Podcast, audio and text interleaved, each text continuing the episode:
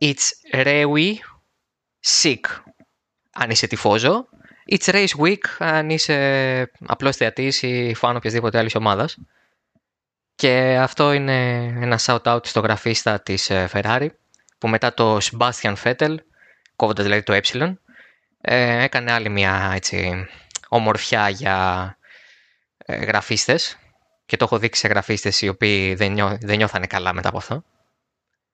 Είμαι ο Δημήτρης Μπίζας, ακούτε Oversteer επεισόδιο 4 εδώ στο Halftone FM και για πρώτη φορά στο, σε αυτή την ε, έκδοση του podcast δεν είμαι ολομόναχος. Ε, έχω και έναν εκλεκτό καλεσμένο, τον κύριο Δημήτρη Βούρδα, τον οποίο και καλωσορίζω. Καλησπέρα. Ε, είναι η πρώτη του... Δεν έχεις ξανάρθει σε podcast του Halftone, έτσι; Όχι. Εντάξει. Άρα, ε, ενώ υπήρχαν άπειρες ευκαιρίες να γίνει με κάποιο άλλο podcast, που είναι και αρκετά κοντά και στο άλλο πράγμα που κάνει ο Δημήτρης, είπα να τον φέρω εγώ πρώτη φορά, να κάνουμε εδώ το ποδαρικό. Και εννοείται ότι παλιός συνάδελφος από το Total Racing.gr, φίλος εννοείται, αυτό δεν αλλάζει, δεν είναι παλιός φίλος. Παλιός φίλος είναι, πρώην δεν είναι. Και επειδή δεν είχαμε αγώνα προφανώς, Φόρμουλα 1 τουλάχιστον, την περασμένη εβδομάδα και το Σαββατοκύριακο πέρασε, να το πει πιο σωστά, έχουμε άλλα θέματα να συζητήσουμε. Προφανώς είχαμε MotoGP Δημήτρη, να πούμε δύο λόγια γι' αυτό. Παρότι η εκπομπή είναι Φόρμουλα 1, αλλά ήταν φοβερός αγώνας, φοβερά δύσκολος αγώνας.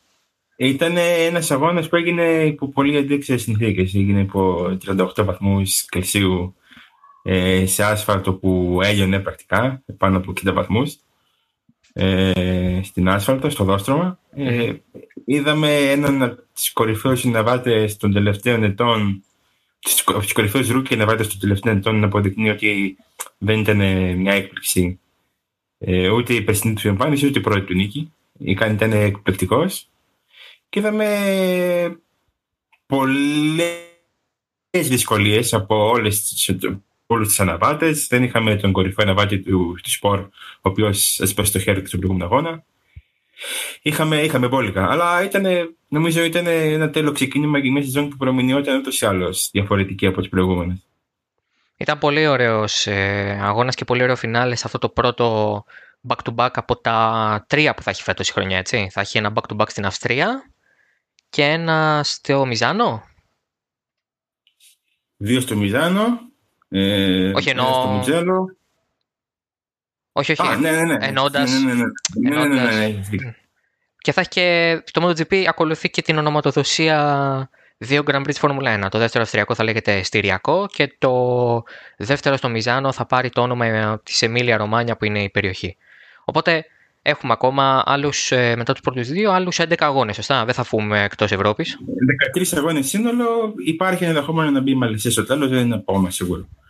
Ε, Όπως και στη Φόρμουλα 1, άλλωστε, το οποίο ακριβώς τώρα αυτό θα συζητήσουμε το πρόγραμμα της Φόρμουλα 1, το οποίο ε, συμπληρώνεται σιγά σιγά μετά τους 8 αγώνες που γνωρίζαμε στην αρχή του καλοκαιριού ότι θα γίνουν. Προσθέθηκαν οι δύο σε Μουτζέλο και Ρωσία για να κλείσουν το πρόγραμμα μέχρι το Σεπτέμβριο, φτάνοντας δηλαδή τους 10 και έχουμε περάσει πια και στο βαρύ αν θέλετε φθινόπωρο με Οκτώβρη και Νοέμβρη με Grand Prix σε Nürburgring ε, κολλήσει το μυαλό μου ε, Πορτιμάο και Ήμολα Nürburgring και Ήμολα προφανώς επιστρέφουν στο καλεντάρι μετά από 7 χρόνια το ένα και 14 το άλλο και το Πορτιμάο το οποίο δεν είχε ποτέ φιλοξενήσει αγώνα Φόρμουλα 1, μόνο GP2 και η Πορτογαλία τελευταία φορά το 1995 τότε το σπίτι ήταν το Estoril. Και περιμένουμε τη συνέχεια. Μπορώ να πω ότι το προτιμάω, το προτιμάω.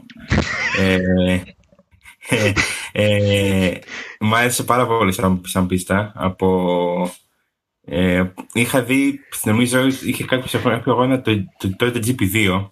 Ναι, ναι. Το έδειχνε ακόμα η τηλεόραση ε, τους αγώνες και είχε, είχε και το θρηλυκό Super League Formula. Είχε αρκετούς αγώνες εκεί. Mm-hmm με συμμετοχές ομάδων ποδοσφαίρου μεταξύ των οποίων και του Ολυμπιακού, ο οποίος. Δεν μπορούμε ότι πήγαινε και τέλεια. Ε, πήρε τρεις νίκες όμως, ή δύο κάπου εκεί. Δηλαδή, εντάξει. Θα μπορούσε να πάει πολύ χειρότερα αυτό. Και ναι, πράγματι το προτιμάω, είναι εξαιρετική πίστα. Είναι εξαιρετική πίστα και για όποιον δεν την γνωρίζει, η καλύτερη του ευκαιρία να τη δει ενδεχομένως να είναι και το Superbike, έτσι. Δηλαδή, η μεγαλύτερη διοργάνωση που λαμβάνει η χώρα εκεί είναι μοτοσυκλέτες.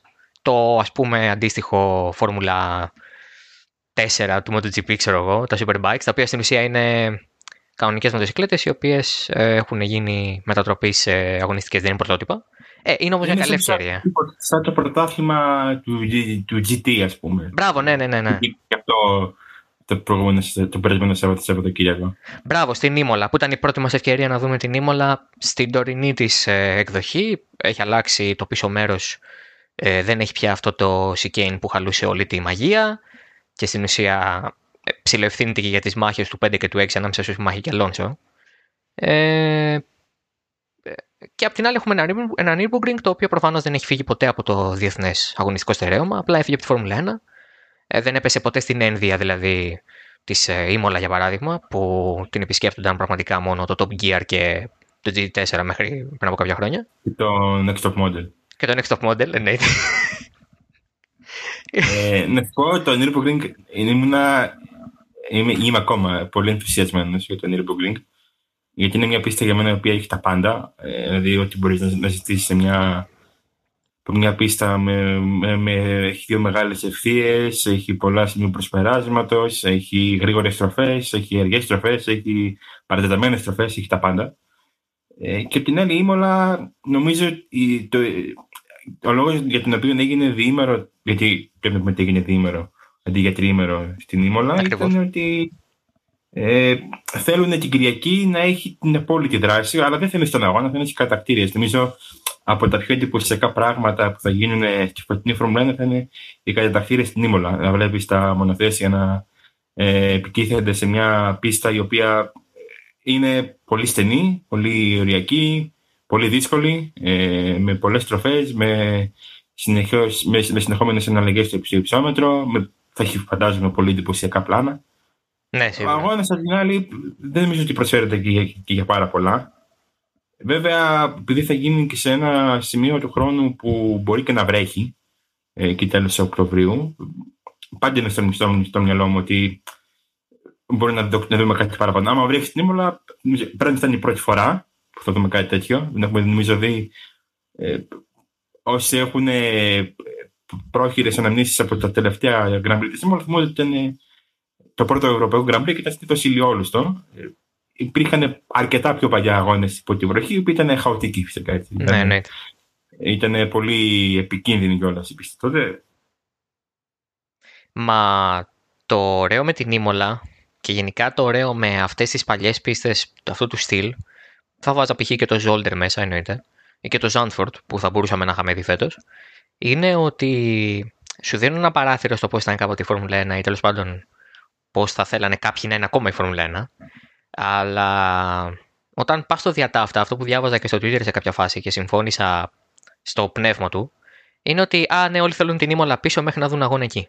Δηλαδή, τα τωρινά μονοθέσια είναι τα πιο φαρδιά και τα πιο βαριά στην ιστορία του σπορ. Πέρα από το ότι είναι τα πιο γρήγορα και τα πιο εντυπωσιακά κτλ. Οπότε αυτό θα, όσο θετικό θα είναι το πρωί της Κυριακής με τις κατακτήριες, ε, εφόσον είναι έτσι το concept. Δεν έχει ανακοινωθεί ακόμα σίγουρα, αλλά το πιθανότερο είναι να πάει έτσι. Ε, άλλο τόσο βαρετός θα μπορούσε να είναι ο αγώνας. Το γιατί είναι διήμερο το Grand Prix στην, ε, στο, στην Εμίλια Ρωμάνια πλέον και όχι στο Σαν Μαρίνο. Έτσι κι αλλιώς, παρένθεση για όποιον δεν το γνωρίζει, η Μόλα προφανώς από όλη δεν βρίσκεται στο Σαν Μαρίνο. Το Σαν Μαρίνο είναι από μόνο του το Σαν Μαρίνο. Δεν είναι ένα κρατήδιο το οποίο είναι σαν το Μονακό και δεν έχει πίστα μέσα του. Στην, για την ακρίβεια είναι ένας βράχος. Είναι, είναι ένας, ένας λόφος ακριβώς. Είναι ένας λόφος στο κέντρο της, της Χερσονήσου της Ιταλίας. Δεν είναι κάτι. Η Ήμολα, για να δώσω να καταλάβει, είναι πολύ κοντά, είναι ανάμεσα σε, σε Μπολόνια και Ρήμινη, είναι κοντά στο, είναι κοντά στο, στο Μιζάν, σαν περιοχή. Mm-hmm. Όσοι ξέρουν, είναι ε, στην, δυτική, στην Ανατολική Ιταλία, κοντά στην Αδριατική, ας πούμε. Ακριβώς. Ε, είναι μια πάρα πολύ ωραία περιοχή κοντά στην ε, Τοσκάνη, ε, ανάμεσα σε Εμιλία Ρωμένη και Τοσκάνη θα μπορούσε να πούμε καλύτερα. Ε, είναι μια πίστα η οποία ε, είναι περισσότερο τρομακτική παρά εντυπωσιακή ε, για μένα. Θέλω πολύ όμως να δω τις κατακτήρες, όπως ξαναείπα. Γι' αυτό θα είναι το πρωί της Κυριακής που θα δούμε τις κατακτήρες. Και το φορμά των δύο ημερών αντί τριών πέρα το ότι είναι ένας ωραίος πειραματισμός και μια καλή ευκαιρία για τη Φόρμουλα 1 να δει αν αυτό το στυλ αρέσει, αν είναι λειτουργικό, αν μπορούν να προσαρμοστούν σε αυτό οι ομάδες, που έτσι καλώς έχουν κάνει μεγάλες θυσίες ε, φέτος σε πολλά πράγματα. Ε, είναι και ζήτημα νόμου, διότι στην ευρύτερη περιοχή υπάρχει περιθώριο ε, πέντε ημερών το χρόνο να ξεπερνούν τα οποιαδήποτε αυτοκίνητα εκεί, τα, τα, το όριο των decibel, με, τα, με το τριήμερο, παύλα διήμερο στην ουσία του GT3 και με τις άλλες δύο μέρες της ε, Φόρμουλα 1 το φτάσανε το όριο. Ε, οπότε είναι και το νομικό κομμάτι πέρα από το ότι είναι όντως μια πολύ καλή ευκαιρία για τη Φόρμουλα 1 και θα είναι και πολύ ενδιαφέρον γιατί όπως είπες και εσύ πολύ σωστά, είναι, οι κατακτήρες ενδεχομένως ως ένα βαθμό να καθορίσουν και το αποτέλεσμα ε, σε μια πίστα που παραδοσιακά είναι πολύ δύσκολο να περάσεις. Οπότε θα έχει, θα έχει και αυτό το ενδιαφέρον του. Και στο, σε πλήρη αντιδιαστολή υπάρχει το Nürburgring και το Portimao, το, τα οποία είναι ανοιχτές, φαρδιές, γεμάτες ευκαιρίες για προσπέρασμα πίστες. Το Nürburgring το ξέρουμε όλοι. Αμφιβάλλω αν υπάρχει κάποιος που βλέπει Φόρμουλα 1 πάνω από 10 χρόνια ή και 5 και δεν έχει δει ή έστω παίξει σε κάποιο παιχνίδι το ε, Nürburgring, εννοώντας το GP, εννοώ, όχι το Nordschleife. Ε, μια τρομακτική όσο και ήμολα πίστα, αλλά για άλλους λόγους. Το τελευταίο μεγάλο συμβάν εκεί νομίζω είναι ε, το κρακαμπάο του 7 που είναι εντάξει, ενδεχομένως ο καλύτερος αγώνας υποβροχή που έχει συμβεί στη Γερμανία μέχρι το 19 ε, στο Hockenheim. Νομίζω εκείνος ο αγώνας ήταν ο πιο σουρεαλιστικό, το πιο, πιο σουρεαλιστική, το πιο σουρεαλιστικό 45 λεπτό στην ιστορία τη Φόρμουλα 1. Γιατί έβλεπε αυτοκίνητα να πετάνε στην πρώτη στροφή λόγω της πάρα πολύ βροχής, να φεύγουν από την πίστα, να, να γλιστράνε. Ένα, μόνο, ένα αυτοκίνητο να σκάει με την όπισθεν σε ένα λάστιχο ενός ε, τρακτέρ που είχε μπει για να μαζέψει. Ε, ένα, τα άλλα μονοθέσια ένα, έναν οδηγό που είχε κάνει τον τεπούτο του στη Φόρμουλα 1 να είναι ξαφνικά πρώτος, ε, να, έχει, να βγαίνει κόκκινη σημαία και μέχρι να ξεκινήσει ο αγώνας να έχει βγει ήλιος και να έχει στεγνώσει μισή πίστα. Ε, ήταν, ήταν από, τα πιο, ίσως το πιο σουρεαλιστικό 45 λεπτό, αυτό που δεν πίστευες σε αυτό που έβλεπες. Ε, και νομίζω ότι είναι το απόλυτο παράδειγμα του τύπου και είδαμε και πάρα πολύ αγώνα και στη, και στη συνέχεια. Έτσι. Δεν ήταν ναι, ναι, ήταν. Ε, ήταν νομίζω το απόλυτο παράδειγμα του μπορείς να δεις στο Nürburgring, το οποίο επειδή θα γίνει και αυτό Οκτώβριο, ε, είναι στο όριο του, του να μπορεί να διεξάγει αγώνε. Παραδοσιακά το Nürburgring γινόταν καλοκαίρι, είτε αυτό ήταν τέλη Μαΐου, από τέλη Μαΐου μέχρι τα τελευταία χρόνια το βλέπαμε Ιούλιο. πριν ή μετά την, την έναρξη της διακοπής. Δηλαδή το σπριν τέλη Ιουλίου, ας πούμε. Ναι, ναι. Μέσα ή τέλη Ιουλίου. Οπότε τώρα που θα πάει Οκτώβριο σε μια περιοχή που ούτε ή άλλως βρέχει 11 μήνες τον χρόνο, ε, είναι λίγο ριζοσπαστική ιδέα να τρέξει στο Nürburgring. Είναι σχετικά ψηλά σε υψόμετρο και με πολύ συχνέ βροχές. Δηλαδή, αμφιβάλλω να έχουμε δει τρίμερο, τρίμερο που να μην έχει, έστω με τη δικασία να μην έχει νερό στην πίστα. Και δύο πράγματα και γι' αυτό από άποψη ονοματοδοσία και από άποψη περιοχής. Όπως είπες πολύ σωστά, είναι σε μια περιοχή η οποία είναι ορεινή.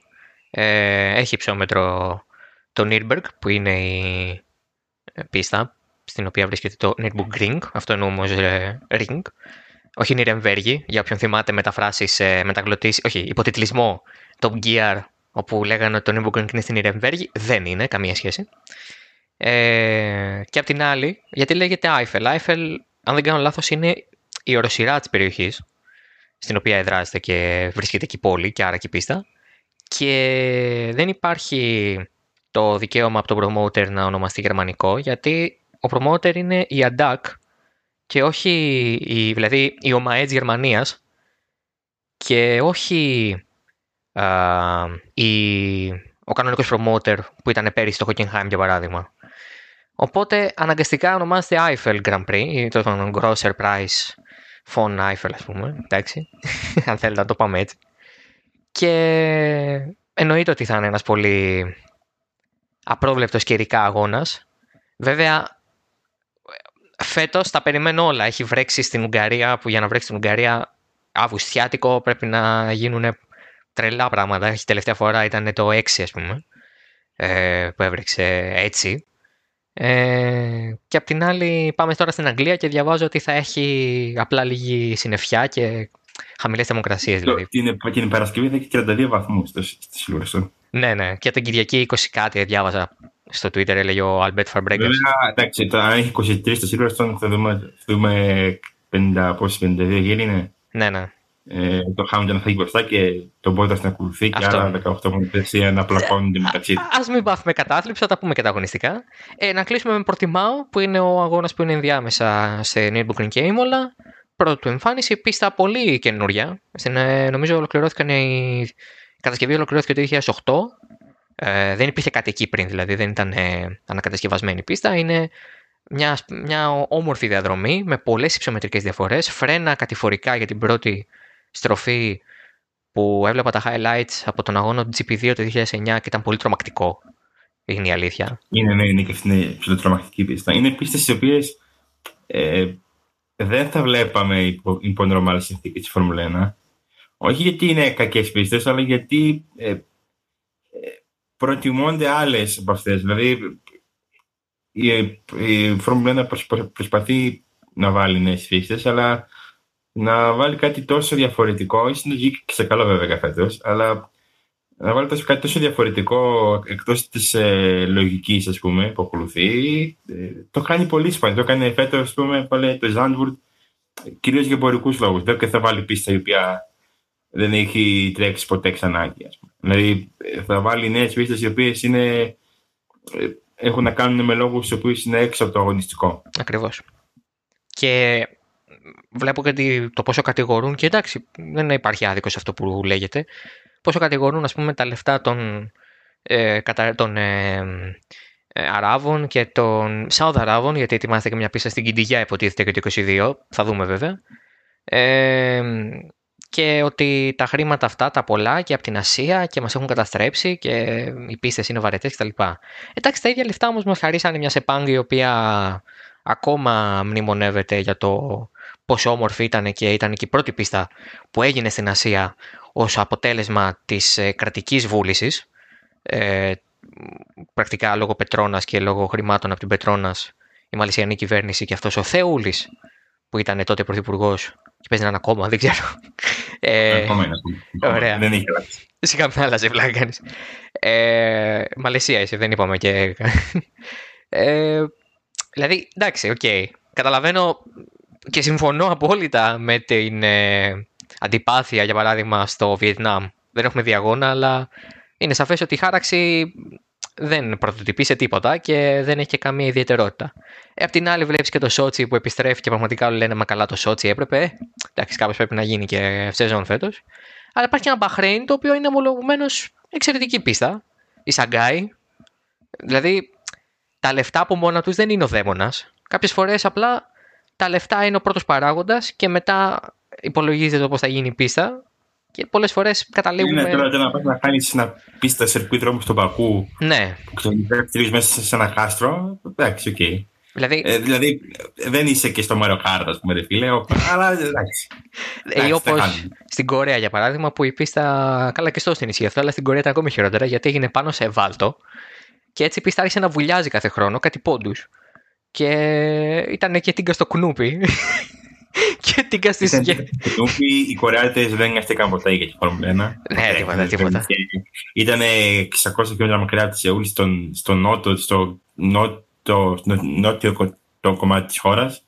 Ε, 70 χιλιόμετρα από την πιο κοντινή, ας πούμε, μεγάλη πόλη. Ναι, ναι.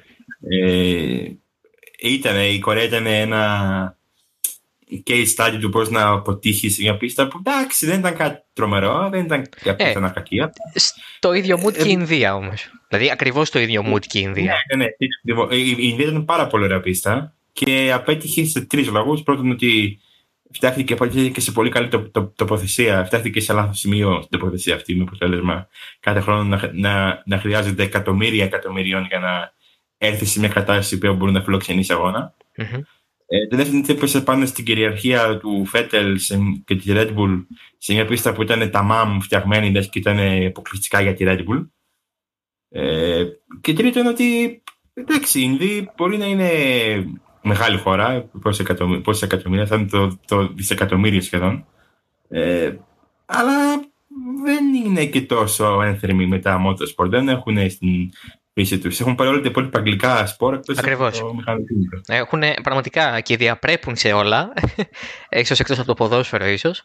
Ε, αλλά motorsport και τα λοιπά καμία ε, επαφή και δεν βοήθησε ούτε και το γεγονός ότι ο οδηγός που ήταν τότε στο σπορ ήταν σε μια ομάδα στην καλύτερη για την 21η θέση, ο Καρουν Τσάντχοκ τότε. Ε, α, και ο Καρτικεγέν έτρεχε με την HRT. Οπότε, ναι, ok, okay, δεν, δεν ήταν καλά αυτά τα δύο σενάρια. Γι' αυτό και λένε όλοι ε, ότι η Ευρώπη είναι το κέντρο της Φόρμουλα 1 και ότι εδώ είναι οι καλές πίστες και έξω πρέπει να πηγαίνουμε μόνο και πολύ συγκεκριμένες. Παράδειγμα, Σουζούκα, ας πούμε, ή Σεπάνγκ. Ε, βέβαια, αυτή ήταν κάποτε μια λογική που υπήρχε. Τώρα πια εννοείται ότι δεν γίνεται αυτό. Η Φόρμουλα 1, όσο πιο, πιο πολύ περνάνε τα χρόνια, τόσο πιο πολύ θα εκτείνεται ε, δυσμάς προς ε, Αμερική και δεύτερο Grand Prix εκεί και μετά προς Ανατολάς με Βιετνάμ, με Σαουδική Αραβία όπως έρχεται κτλ. Ε, για να... Θα διεκδικήσουν πιστεύω και την Αφρική στα επόμενα χρόνια. Νότια Αφρική, ναι, ναι. Μαρόκο ή κάτι τέτοιο. Και Αλάμι ίσως, ναι, ναι. Και Αλάμι, ναι, κάτι τέτοιο θα το βάλουν. Θα, δεν ξέρω αν θα το βάλουν, θα προσπαθήσουν σίγουρα να το ενσωματώσουν κάπου. Για να κλείσουμε το θέμα του προγράμματος και να πάμε στα αγωνιστικά και για να πάμε δηλαδή στο πιο άμεσο, υπάρχει η άποψη γενικά ότι το φετινό πρωτάθλημα δεν μπορεί να θεωρείται παγκόσμιο γιατί ο κανονισμός ΤΑΔΕ, το άρθρο 23 τέλος πάντων, παράγραφος Β ή υποπαράγραφος Α, λέει ότι ένα παγκόσμιο πρωτάθλημα πρέπει να επισκέπτεται τρεις επίρους και να κάνει τουλάχιστον 8 αγώνες. Τέλος πάντων, το ένα κριτήριο το πιάνουμε. Τις τρεις επίρους προφανώς δεν θα τις πιάσουμε. Η Φόρμουλα 1 δεν θα επισκεφτεί καθόλου ούτε τη Βόρεια ούτε την Νότια Αμερική. Ε, και φυσικά την Αφρική αυτό εξυπακούεται. Ε, οπότε δεν μπορώ να καταλάβω πώς ξαφνικά ένας κανονισμός που αγνοούσαμε όλοι. Βέβαια, δεν μπορώ να πιστέψω ότι κάποιος από εμάς ε, ήξερε αυτόν τον κανονισμό μέχρι το Μάρτιο. Ένας κανονισμός που αγνοούσαμε όλοι ξαφνικά μπορεί να κάνει devalue με τέτοιο ακραίο τρόπο ένα πρωτάθλημα και δει φυσικά τον πρωταθλητή, διότι αν πρωταθλητής ήταν η Ferrari, λέ, λέμε τώρα, δεν νομίζω να λέγει κανείς ότι είναι παγκόσμιο πρωταθλήτρια αν το έπαιρνε. Τώρα ξαφνικά ο Χάμιλτον δεν θα είναι παγκόσμιος πρωταθλητής γιατί δεν πήγαμε σε τρεις υπήρους. Είναι μπουρδα αυτό ή όχι; Ε, κοίτα. Τώρα το ζήτημα είναι άμα το θέλουμε παγκόσμιο πρωταθλητή, ας πούμε. Δηλαδή, όλοι οι υπόλοιποι γιατί τρέχουν, ας πούμε, που τρέχουν γύρω τους για να, σε ένα αντιβάλλιο πρωτάθλημα, για να τρέξουν για, για να είναι ξέρω, Ευρωπαίο ή ε, ευρασιατικό και το τις, όχι βέβαια. Ε, πιστεύω ότι εφόσον όλα γίνονται επίση ώρες και με τη γνώση ότι φέτος είναι μια περίεργη χρονιά ούτως ή άλλως, κανείς οδηγός δεν θα πει ότι α, ο Χάμιλτον θα πάρει τώρα τίτλο και το έχει πάρει σε λιγότερους αγώνες που δεν έγινε ξέρω εγώ, στην Αυστραλία, στην ε, Βραζιλία και, στην, ε, και στη ΣΥΠΑ. Δεν θα το σκεφτεί κανείς από τους υπόλοιπους οδηγούς. Εγώ δεν θα, δεν θα το σκεφτεί κανείς από τους υπόλοιπους οδηγούς. Και κανείς από όλους τους μηχανικούς ή ε, τους επικεφαλείς ή οποιοδήποτε άλλους που αγωνίζονται, εμάς, και να μας ε, φαίνεται διαφορετικό, αφού τρέχουν με το ίδιο κίνητρο. Δηλαδή, θέλω να πω ότι ναι, ok, okay, καταλαβαίνω το λόγο για τον οποίο ένα παγκόσμιο μετάλλιο πρέπει να γίνεται σε διαφορετικές ηπείρους, αλλά κάπου πρέπει να νιώσουμε ότι φέτος είναι μια χρονιά η οποία ο κόσμος έγινε λίγο διαφορετικός. Οπότε, ναι, ξέρω εγώ. Το να, το, το, το να πας ε, από την Ισπανία στην, στην Αγγλία είναι, είναι πολύ πιο δύσκολο από το να πας. Πρώτα θα πήγαινες από την, Ευρω... από την Ελλάδα στην Αμερική πριν από ένα χρόνο. Ακριβώς. Το Grand Prix στην Αμερική. Ακριβώς. Και να τονίσουμε ότι υπάρχουν περιπτώσεις στην ιστορία της Φόρμουλα 1 που δεν ίσχυε αυτός ο κανονισμός και υπάρχουν πρωταθλητές οι οποίοι δεν τρέξανε σε σεζόν που είχαν τρεις ηπείρους. Γι' αυτό και έγραψα και είχα γράψει κιόλας ότι ωραία, πείτε στον Ασκάρι, τον Φαρίνα, τον Μάικ ε, Χόθορν, τον Φιλ Χιλ και τον Τζακ Μπράμπαμ. Ε, βασικά μην τους το πείτε γιατί έχουν πεθάνει όλοι, αλλά πείτε σε αυτούς που ζουν ακόμα και είναι οι απόγονοί τους ή στους ε, συναθλητές τους που ζουν ακόμα ότι δεν είναι παγκόσμιοι πρωταθλητές αυτοί οι άνθρωποι και ότι είναι ευρωαμερικανικοί, ας πούμε, ή ε, ευρωαμερικανό. Ε, Ινδιανάπολικη, δεν ξέρω, πείτε τους όπως θέλετε. Ή ένα πρωτάθλημα που έγινε σε δύο επίρρους ήταν το Ευρώπη-Αφρική, το οποίο δεν ήταν πολύ συνηθισμένο κόμπο. Είχαν πάει Καζαμπλάνκα στο Μαρόκο. Οπότε γενικά το επιχείρημα, ε, εκτός ότι ακριβώς για αυτό που ο Δημήτρης δεν ευσταθεί, είναι και ένας κανονισμός που έχει προκύψει τα τελευταία χρόνια ακριβώς για τον λόγο για τον οποίο μπορούμε να πάμε πια σε τρεις και τέσσερις υπήρους. Κανονικά η Φόρμουλα 1 επισκέπτεται τέσσερις. Πέρα από την Ευρώπη, την Ασία, την Αμερική και φυσικά την Οκεανία στην Αυστραλία. Οπότε, ok, okay, φέτος διανύουμε μια περίοδο της ανθρώπινης ιστορίας που δεν έχουμε πολύ καταλάβει ακόμα τι επιπτώσεις θα έχει όταν τελειώσει. Το ότι έχουμε σεζόν για μένα είναι ήδη άθλος. Δηλαδή το ότι μπορούμε και τρέχουμε και έχουν δοθεί ειδικές άδειες και έχει γίνει όλος αυτός ο προγραμματισμός και έχουμε μόνο δύο θετικά κρούσματα μετά από σχεδόν 20.000 τεστ. Εντάξει, όλα καλά, παιδιά. Δηλαδή, ε, θα μπορούσαν τα πράγματα να είναι πολύ χειρότερα και βλέπουμε και το NBA πόσο δύσκολο του είναι, όχι να συγκροτήσει ταξίδια από χώρα σε χώρα, να βάλει 300 ανθρώπους ε, στο ίδιο κόμπλεξ ε, σε μια πόλη. Εντάξει. Οπότε ένα-ένα τα πράγματα και του χρόνου καλώς εχόντων των πραγμάτων θα κάνουμε παγκόσμιο πρωτάθλημα.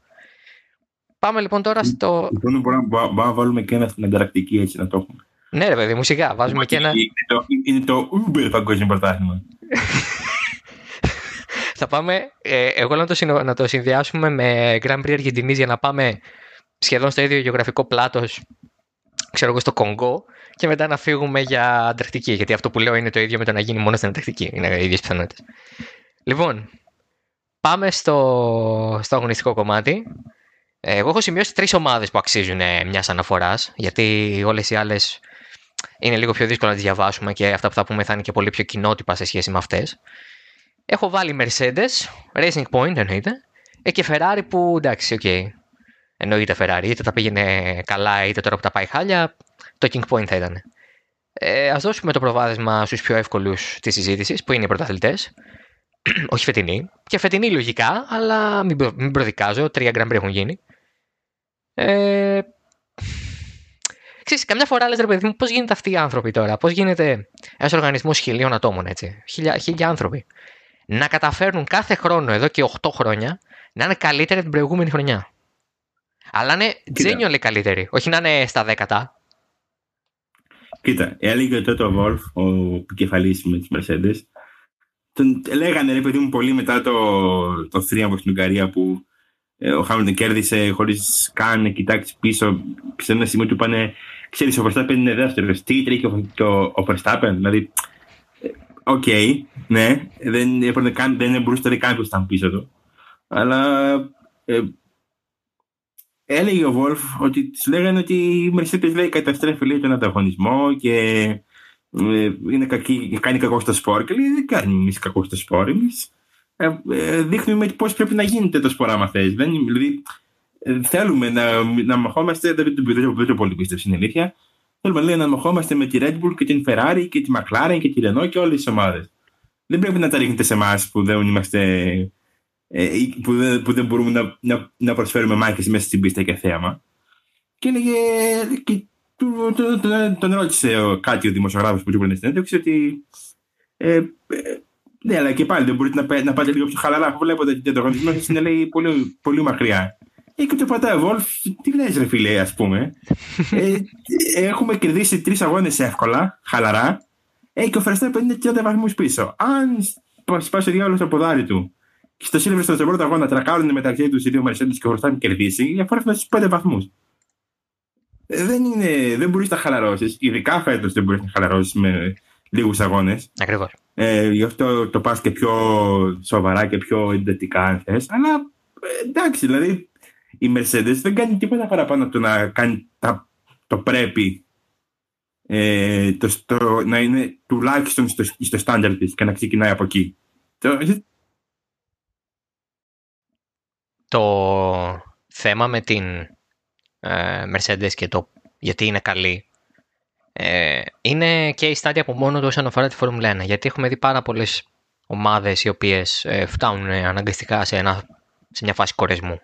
Ε, η Mercedes μοιάζει να έχει μια, ένα μεγαλύτερο tolerance απέναντι σε αυτό και ε, καταφέρνει και μέσα και από αλλαγές πολύ ε, υψηλών βαθμών στα λεχόν της ε, όπως ήταν ο Παντιλό, ο οποίος έφυγε το 16, ε, ή τώρα ο Κάουελ, ο οποίος φεύγει από το κομμάτι του κινητήρα στο Brixworth.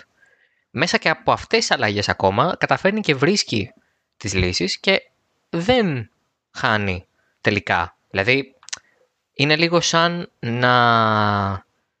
Πώς να το πω. Σαν να έχει καταλάβει ότι οι άνθρωποι απλά πρέπει να εκτελούν ένα σκοπό. Σαν να έχει βρει μια οργανωτική δομή που σου λέει: Όποιος και να έρθει σε αυτό το πόστο, τα ίδια πράγματα θα κάνει με τον προηγούμενο. Δεν μπορεί να κάνει κάτι άλλο. Σε αντίθεση με άλλες ομάδες οι οποίες κυνηγάνε το ταλέντο, κυνηγάνε τους ανθρώπους που θεωρούν ότι είναι καλύτεροι, για παράδειγμα η Ρενό, και προσπαθούν να ακούσουν αυτούς για το πώς θα δουλέψουν παρά να κάνουν εκείνες ένα οργανωτικό σχέδιο. Παράδειγμα, ο Μπουτκόφσκι ήταν το Μίλον Τσέριδος ακριβώς γιατί ήταν ο άνθρωπος της ΦΙΑ, τα ξέρε όλα, ήταν εξαιρετικό στη δουλειά του. Ναι, ήρθε, ωραία, και τι έγινε. Η Ρενό έχασε μία ένσταση και πάνε να χάσει και δεύτερη. Δηλαδή.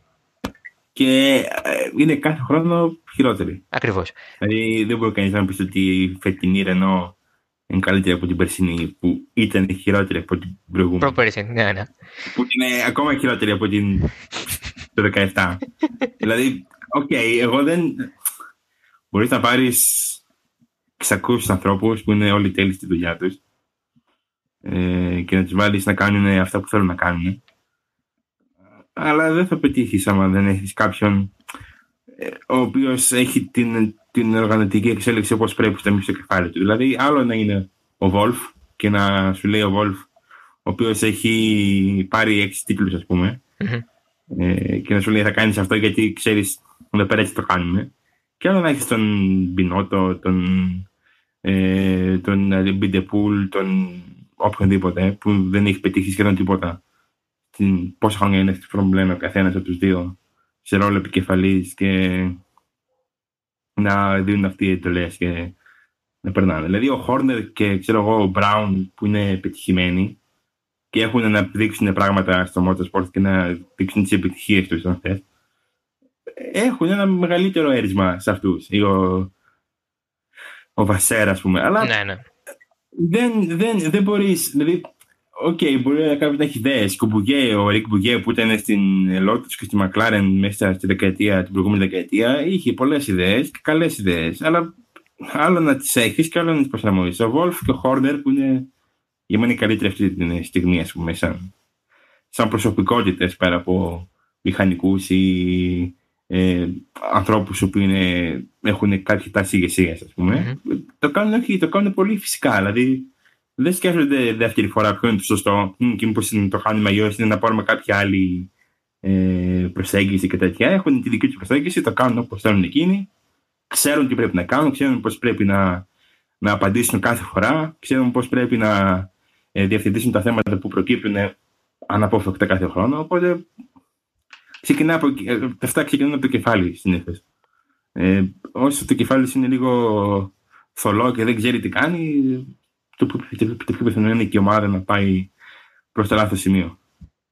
Και σε αυτό το point κολλάει και η Racing Point, η οποία, αυτό είναι πολύ κακό, η οποία δεν έχει, δηλαδή ο Σαφνάουερ δεν φαίνεται άνθρωπος, ούτε έχει δείξει ότι είναι άνθρωπος που ε, μπορεί να αποδώσει με αυτόν τον τρόπο ως επικεφαλής, αλλά φαίνεται ότι είναι αρκετά καλό όλο το επιτελείο, δηλαδή ο Άντι Γκριν πρέπει να είναι εξαιρετικό μυαλό για αυτά που έχει καταφέρει και με αυτά τα μέσα που έχει στη διάθεσή του για να καταφέρει ό,τι έχει καταφέρει. Και είναι στην ομάδα από τα παλιά τα χρόνια, από τότε που λεγόταν Jordan και Spiker και Midland και δεν ξέρω τι συμμαζεύεται. Δηλαδή δεν είναι, δεν είναι καινούριος. Και είναι και από τους πολύ μεθοδικούς. Είναι Βρετανός αεροδυναμιστής, δηλαδή τα λέει όλα. Ας πούμε, είναι μια σχολή αυτοί οι άνθρωποι. Είναι ο Μπαρνάρντ, είναι ε, επηρεασμένος ο Ρόρι Μπάρντ, είναι ένας Αφρικανός άνθρωπος.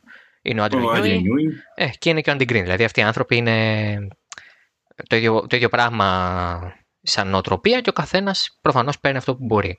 Ε, ο Γκριν με το πακέτο που έχει, εντάξει, έχει κάνει παπάδες. Δηλαδή η προσωπική μου άποψη για τη Racing Point είναι, την είπα και στο προηγούμενο ακριβώς podcast και αυτό ήταν και ο τίτλος. Ότι εντάξει, δεν φταίει η Racing Point, κατά την άποψή μου. Έτσι. Δεν φταίει η Racing Point για την ε, quote unquote αντιγραφή, αλλά το σύστημα που της δίνει όχι μόνο το δικαίωμα, αλλά την οθεί και προς αυτή την κατεύθυνση αν θέλει να πετύχει κάτι στον, στον τομέα του grid στον οποίο βρίσκεται, δηλαδή στο midfield που όλοι ψάχνουν όχι δευτερόλεπτα ή δέκατα, χιλιοστά και εκατοστά. Ε, οπότε είναι σαφές ότι εντάξει, καταλαβαίνω τα νεύρα, αλλά απ' την άλλη θέλω και την άποψή σου όσον αφορά τη Racing Point. Αν είναι αυτό που λέμε, OK, okay, μπράβο τους δουλέψανε το σύστημα που είχαν στα χέρια τους ή αν αυτό καταστρέφει το σπορ κτλ. Κοίτα, εντάξει, είναι μια ομάδα η οποία δεν πρόκειται ποτέ να πάρει, μάλλον ποτέ, δεν πρόκειται με την δεδομένη σύσταση και ε, τον ρόλο της ως ομάδα η οποία προμηθεύεται κινητήρια, άρα δεν μπορεί να, να διαμορφώσει το μονοθέσιό της με βάση αυτούς τις μονάδες ισχύω, γύρω από αυτές εξ αρχής. Οπότε πρώτα πρέπει να τους πάρει, να τους δει και μετά να τους ε, ε, να, να διαμορφώσει το, το μονοθέσιο. Ενώ επειδή μου η Mercedes και η Ferrari και η Red Bull με τη Honda και η Renault ε, φτιάχνουν τους κινητήρες και με βάση αυτούς προσαρμόζουν όλο το, το μονοθέσιο γύρω του. Ε, Στις ομάδες όπως η McLaren ή η Racing Point ή η Williams ας πούμε, ή η Haas αυτές που, είναι, που προμηθεύονται κινητήρες, πρέπει να πας αλλιώς. Δηλαδή πρέπει να πας ε, με βάση τον κινητήρα να προσαρμόσεις το ότι γίνεται στο, στο μονοθέσιό σου. Έτσι, κάπως έτσι, ε, το να αντιγράψει την ομάδα η οποία φτιάχνει το, το, το, το μονοθέσιο Ειδικά όταν έχεις περάσει δύο σεζόν που από εκεί που ήσουν 34η έχει πέσει στην 6η θέση. Θε να ανέβεις αμέσως. Δηλαδή, μπορεί να έχεις. Βλέπεις ότι η Racing Point από εκεί που είχε ε, το μεγάλο ταλέντο της Mercedes με τώρα τον Οκόν και τον Πέρε, ο οποίος ήταν ένας οδηγός, και να έχει χρέη, να έχει, να έχει οικονομικά προβλήματα, να μην μπορεί να, να σταθεί μόνη της στο, στο ποτάμι.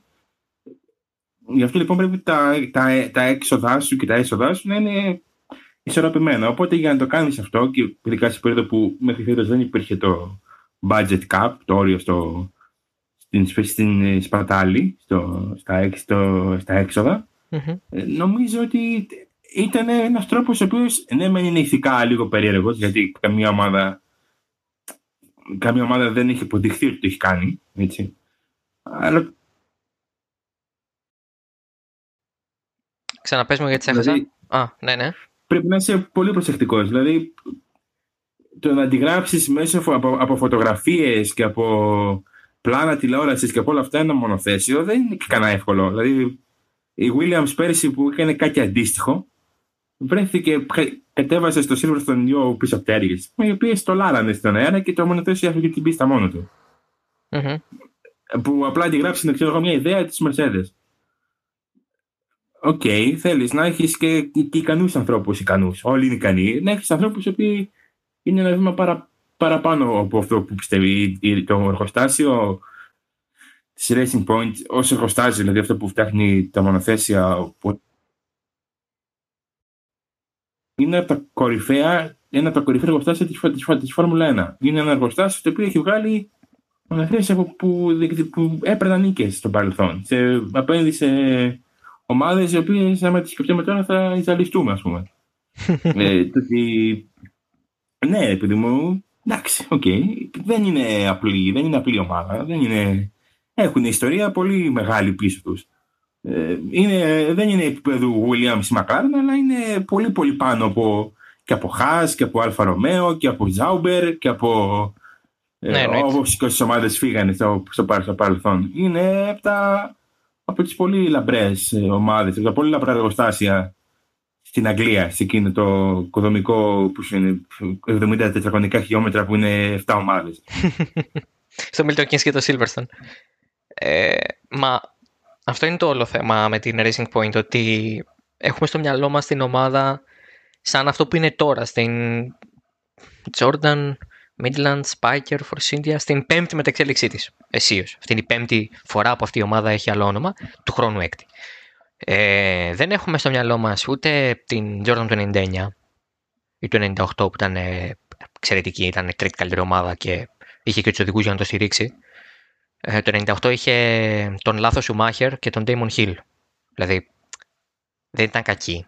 Και το 99 είχε τον ε, αντίζηλο του Σουμάχερ και, και εντάξει, okay, δεν, δηλαδή δεν ήταν ποτέ κακή ομάδα ο, ο Φιζικέλα ή όλοι αυτοί οι άνθρωποι.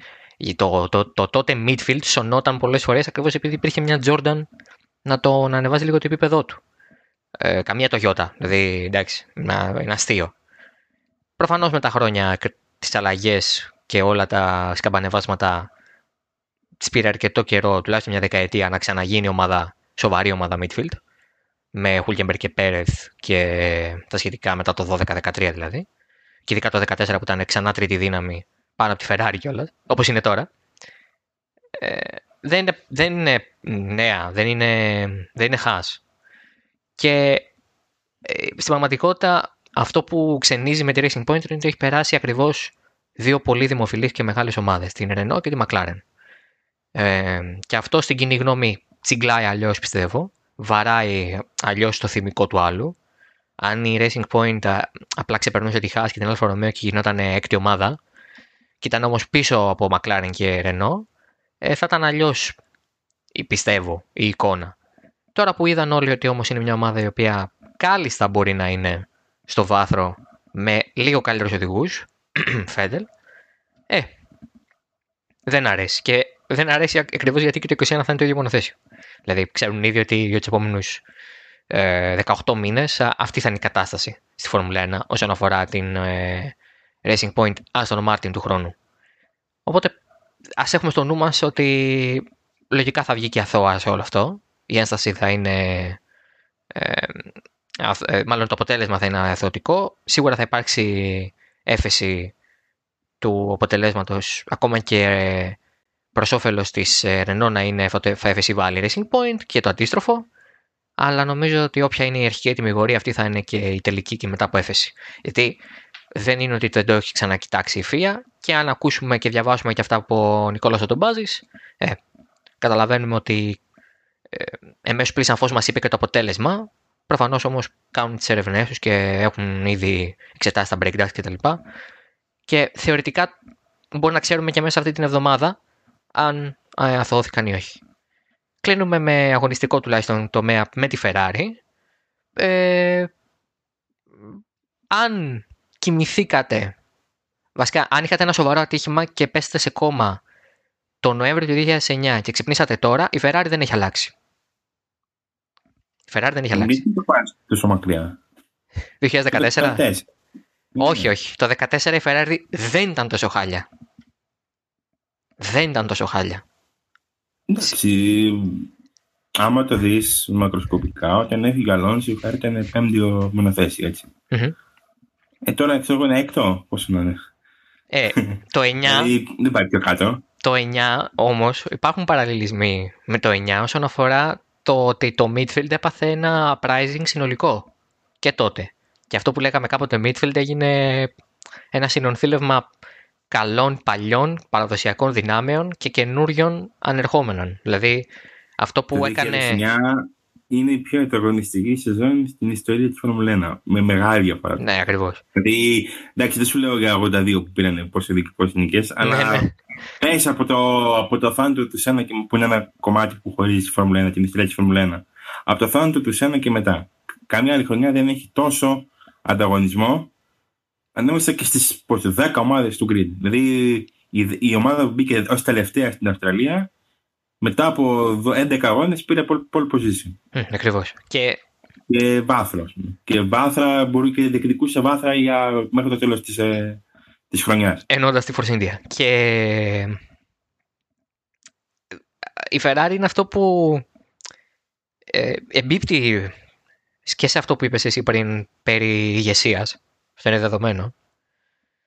Και το επιχείρημα είναι πάντα αυτή η ομάδα πρέπει να κοιτάξει έξω από τον οργανισμό Ferrari για να βρει την ε, ε, σωτηρία της, όπως έκανε το 1993 με τον Ζαν ε, και τα επόμενα χρόνια με όλους τους ανθρώπους που κατάφερε να προσελκύσει και μέσω του Σουμάχερ.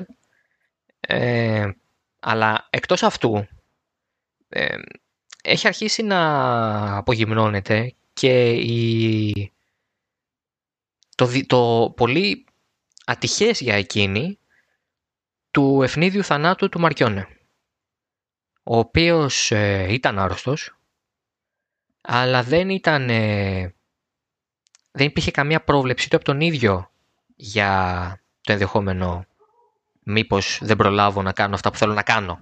Μήπως δεν προλάβω να ελοποιήσω το σενάριο που έχω στο μυαλό μου και όλες τις διοικητικές αλλαγές που θα ήθελα να κάνω. Ο Μαρκιόνε φεύγοντας από τη ζωή έφυγε, πήρε μαζί του και όλο το πλάνο που τώρα δειλά-δειλά αρχίζει να υλοποιείται και επειδή ακριβώς υλοποιείται από ανθρώπους που απλά το ακούσανε και δεν το σχεδιάσανε μαζί του, ε, γίνεται πολύ τσαπατσούλικα να το πω έτσι. Ε, για να... Κοίτα. Ναι. Το ζήτημα στη Ferrari. Ξαναπες μου γιατί κόπηκες. Από ένα σημείο και μετά η Ferrari δεν είχε την απαραίτητη υπομονή. Δηλαδή, ε, ο Μαρκιόνε χάνεται πάρα πολύ γρήγορα. Δηλαδή, μέσα σε τρεις εβδομάδες. Ναι, ναι. Μάθαμε από τότε που μπήκε στην πόρτα του χειρουργείου για να διορθώσει ένα πρόβλημα στον νόμο. Ξαφνικά μετά από τρεις εβδομάδες είχε φύγει από τη ζωή. Ε, το σοκ αυτό είναι δυσυπόστατο να του περάσει ένα οργανισμό ο οποίος είχε να θέσει το Μαρκιόνε και είχε δει ήδη τα αποτελέσματα της δουλειάς του Μαρκιόνε. Δηλαδή η Ferrari ήταν το ταχύτερο μονοθέσιο στο grid. Ο Φέτελ ήταν ο καλύτερος οδηγός της Φόρμουλα 1 εκείνη την, την στιγμή. Ο Χάμιλτον ήταν εκνευρισμένος. Ο Μπότα ήταν στο πουθενά. Ο Ράικον ήταν ο τέλειος νούμερο 2 και θα. Mm-hmm. Για να μπει ο Λεκλέρκ, ο οποίος θα ήταν ακόμα καλύτερος. Και, και, και ξαφνικά όλο αυτό πέρασε στα χέρια ανθρώπων οι οποίοι δεν είχαν τα εφόδια, τα, την κατάλληλη ψυχραιμία να το, να το, να το διαχειριστούν. Ε, είδαν ότι η Ferrari χάνει στο, στο μοτέρ, η Mercedes είναι ταχύτερη. Τα βάλαν όλα να φτιάξουν καλύτερο μοτέρ. Το όλο το υπόλοιπο μονοθέσιο ε, ήταν λίγο δύσκολο. Το είδαμε, στο, το, είδαμε, το είδαμε πέρυσι που ξαφνικά η Ferrari από εκεί που ήταν ε, είναι από τα πιο κομψά και έλεγαν μονοθέσια που έχουν βγει ποτέ έγινε ένα ε, Mm-hmm. Ένα κράμα ανθρακόνημα το οποίο έτρεχε σε διάφορες πίστες, ας πούμε.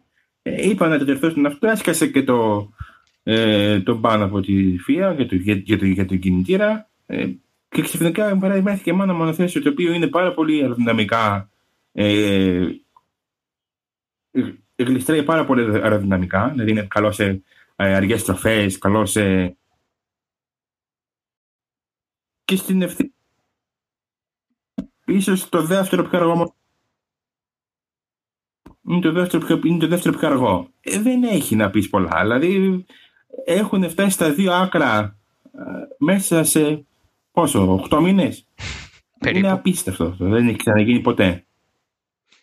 Είναι πολύ μεγάλο πρόβλημα για τη Ferrari κινητήρας και το ότι το παραδέχτηκε, βέβαια το παραδέχτηκε τώρα είναι σαν ε, τη συγνώμη ενός διάσημου στο Instagram. Συγγνώμη που δεν καταλάβατε πόσο έξυπνος είμαι και αυτό που είπα δεν πέρασε σωστά στα απλά αυτάκια σας. Ο Μπινότο είπε ότι οι τεχνικές διρεκτίβες τους επηρέασαν όλους και όταν έβαλε στη θέση του ο Wolf λέγοντάς του δεν έχω ακούσει μεγαλύτερο bullshit από αυτό που είπε σε Ματία ε, μόνο εσείς επηρεαστήκατε από αυτό το πράγμα. Μην πούμε και ότι οι υπόλοιποι βγήκαν και λίγο πιο δυνατοί. Ακριβώς γιατί έφυγε η τεράστια δύναμη της Ferrari και όλοι οι υπόλοιποι πείσμωσαν και κάναν καλύτερη δουλειά, ειδικά οι Mercedes που είναι πλέον ξανά ο καλύτερος κινητήρας. Πέρα από τον κινητήρα, προφανώς η Ferrari βάζοντας και το σοκ του απώλειας του Μαρκιόνε και το γεγονός ότι η ηγεσία ε, υπό τον Ματία Μπινότο είναι αρκετά νοχελική είναι η αλήθεια και δεν μοιάζει να έχει τα αντανακλαστικά που θα έπρεπε. Τα περί αναδιοργάνωσης του τεχνικού επιτελείου και ο Καρντήλ, ο οποίος είναι πλέον performance director και αυτά είναι ε, το μουχλιασμένο γερασάκι στην ξυνισμένη τούρτα. Δεν, είναι, δεν είναι αλλαγές ουσίας. Ε, είναι σαν να μεγαλώνεις ναι. το υπουργικό κάμπινετ. Δηλαδή, εντάξει, λένε αλλάζει η δομή. Η δομή του Μαρκιόνε ήταν οριζόντια. Όλοι είμαστε στο ίδιο επίπεδο και ανταλλάζουμε ιδέες. Και επί τον Πινότο, επί Πινότο προσπαθεί να γίνει ξανά η δομή κάθετη. From uh, top to bottom δηλαδή. Ε, αυτό θα σώσει στη Ferrari. Η Ferrari νομίζω το, μεγάλο της, το δεύτερο μεγάλο της θέμα είναι ότι δεν υπάρχει καμία ε, να σου πω, κανένα, κανένα σωρί, κανένα... Στον ορίζοντα δεν υπάρχει καμία θετική ματιά. Δηλαδή, θα ήταν καλύτερα να ήταν το τελευταίο μονο, μονοθέσιο. Τελευταίο, τελευταίο, πιο, όσο πιο κάτω πάει. Κάτι κάποιον ο Williams. Θα ήταν πιο, πιο θετικό από την κατάσταση που είναι τώρα. Ε, το να παλεύω για να μπω στη δεκάδα, ε, να δω τι θα κάνουν οι οδηγοί μου που είναι πολύ καλή οδηγία, αλλά εγώ δεν μπορώ να του ε, συμπεριφερθώ ούτε σε αυτούς σωστά. Ε, έχει κολλήσει σε μια ζώνη η οποία είναι ανάμεσα σε όλα. Ο Μπινότο μπορεί να είναι, είναι όχι μπορεί, είναι ένα σπουδαίος μηχανικός. Ήταν μέρο της Ferrari τα χρόνια του Σουμάχερ και, του, ε, και της τριάδας ε, Todd Brown Bern, η οποία ε, έφτιαξε μερικά από τα κορυφαία μονοθέσια όλων των εποχών, αλλά ε, δεν είναι ένας ηγέτης, ας πούμε. Δεν είναι ένας άνθρωπος ο οποίος ε, θα χρησιμοποιήσει τη λογική του και τι και τις σοφίες του σκέψης για να δώσει κίνητρο σε, ε, σε όλους όσους εργάζονται στην Ferrari. Ε, μπορεί να είναι ένας άνθρωπος ο οποίος ξέρει τι θέλει να κάνει. Ένας άνθρωπος ο οποίος ε, ε, γνωρίζει τι πρέπει να κάνει. Αλλά δεν σημαίνει όλα αυτά ότι μπορεί και να το κάνει έτσι. Μα ο καλός ηγέτης πολλές φορές ε, ε, μπορεί να είναι ένας άνθρωπος ο οποίος δεν έχει καμία σχέση και με το, ε, και με το αντικείμενο άμεσα. Δηλαδή ο Αριβαμπένε ήταν ένας άνθρωπος που είχε μεν γνώσεις ηγεσίας και διοίκησης κτλ. Αλλά σε ένα τομέα τελείως άσχετο, στη Marlboro. OK, η συνεργασία με τη Ferrari δεν τον καθιστά γνώστη της Φόρμουλα 1. Ε, τον καθιστά γνώστη ενδεχομένως της ε, εταιρείας. Και επειδή ακριβώς ήταν και ημιεξωτερικός, ήταν και πολύ καλή επιλογή. Σε αντίθεση με τους, όλους τους διαδόχους του Τόντ, πρώτα και καλύτερα από τον Ντομινικάλη, ε, μετά ο Ματιάτσι, εντάξει αυτό ήταν... Ε, ε ο, ο Μπινότο βέβαια προσπαθεί να κάνει το Ματιάτσι λίγο καλύτερη επιλογή από τον εαυτό του, αλλά ναι, ακόμα και αυτός εσωτερική μεταγραφή ήταν και απέτυχε. Και τώρα πάλι ακούγεται εσωτερική μεταγραφή με τον Αντωνέλο Κολέτα, ο οποίος είναι στο κομμάτι των GT της Ferrari. Δηλαδή πάλι να πάρουμε ε, παιδί μέσα από το Πασόκ, ας πούμε. Μην φέρουμε κανέναν από άλλο κόμμα, ξέρω εγώ, ή μην φέρουμε κανέναν ε, εξοκοινοβουλευτικό. Πάλι να βάλουμε δικό μας παιδί μέσα, γιατί έτσι ξέρουμε εμείς. Μα η Ferrari αυτό είναι ότι έχει. Ε, τα αντανακλαστικά έχουν πεθάνει. Αυτό που κάποτε ο Τόντ, ο οποίος είναι μεγαλύτερη μαφία στην ιστορία του Motorsport, τουλάχιστον στη σύγχρονη εκδοχή της. Ήταν τουλάχιστον ένας άνθρωπος ο οποίος ήξερε να ελύσεται τι καταστάσεις. Πολλές φορές με τρόπο άδικο απέναντι στο υπόλοιπο grid. Αλλά ήξερε να ελύσεται. Ο Μπινότο πραγματικά τρώει τις ντομάτες και ετοιμάζει σάλτσα. Δηλαδή του πετάνε ντομάτες και αυτός σκέφτεται πώς θα τις κάνει με μακαρόνια. Δεν, δεν, δεν νομίζω ότι έχει αντιληφθεί το πρόβλημα. Ή το έχει αντιληφθεί και πιστεύει ότι σιγά σιγά θα τα καταφέρουμε. Αλλά το σιγά σιγά στη Φόρμουλα 1 είναι ένα ένας αιώνας. Ε. Ένας χρόνος χαμένος ή δύο χρόνια χαμένα από την κορυφή. Για τη Ferrari μπορεί να σημαίνουν τίποτα οικονομικά, αλλά για τον αντίκτυπο που έχει και για τις επιδόσεις της, μπορεί να σημαίνουν τα πάντα. Και το ηθικό και τον τύπο, ο οποίος είναι. Ε, ασχολείται περισσότερο με τη Ferrari από ότι και από, το, από τα εθνικά ζητήματα της χώρας, της Ιταλίας. Οπότε... Ή και, ή, ή, ή και της Ελλάδας. Ή και της Ελλάδας. ε, κοίταξε, μου έλεγε ένας φίλος μου ότι ό,τι και να κάνει η Ferrari πάλι θα είναι... Πάλι με αυτή θα ασχολούνται όλοι. Και νομίζω ότι ακριβώς, εκεί ακριβώς είναι και το μεγάλο πρόβλημα της Ferrari. Ότι ξέρει ότι ό,τι και να κάνει, όσο χάλια και να πάει, θα έχει την απήχηση κοινού. Δεν έχει ποτέ κινδυνεύσει ε, να ασχολούνται όλοι με άλλη ομάδα, ας πούμε. Δηλαδή να ασχολούνται όλοι με τη Red Bull ή τη Mercedes. Όπως η Williams. Η McLaren. Ναι, δηλαδή οι Williams και η McLaren ήταν πάρα πολύ τυχερές το ότι okay, δεχτήκανε αρκετή κοροϊδία. Ε, αλλά τη δεχτήκανε από ανθρώπους οι οποίοι εντάξει δεν έχουν καμιά σοβαρή απήχηση. Ναι. Άμα τη δέχεσαι από, το, από, από τους ε, ε, από τους δημοσιογράφους που βρίσκονται στις συμμερίδες του Ανιέλη, ας πούμε, που είναι η Ιταλία, ας πούμε. Ε, είναι μεγάλη κριτική από να σώσει κριτική ο Τζεφ από το, από το King's Lynn και το, και το Birmingham, ας πούμε. Δηλαδή, έχει μια κάποια διαφορά. Βαραίνει αλλιώς. Άλλο να σου Ε, ναι, ρε παιδί μου. Ε, αυτό λοιπόν, ε, η αυτή κριτική της Φεραρία, αυτό είναι ακόμα μεγαλύτερο, ακόμα περισσότερο την ισοστρέφεια. Ο ένας βασίζεται στον άλλον στην ομάδα και τον κοιτάει και με μισό μάτι κιόλα. Δηλαδή, βασίζομαι σε σένα, αλλά δεν σε, δεν σε εμπιστεύομαι.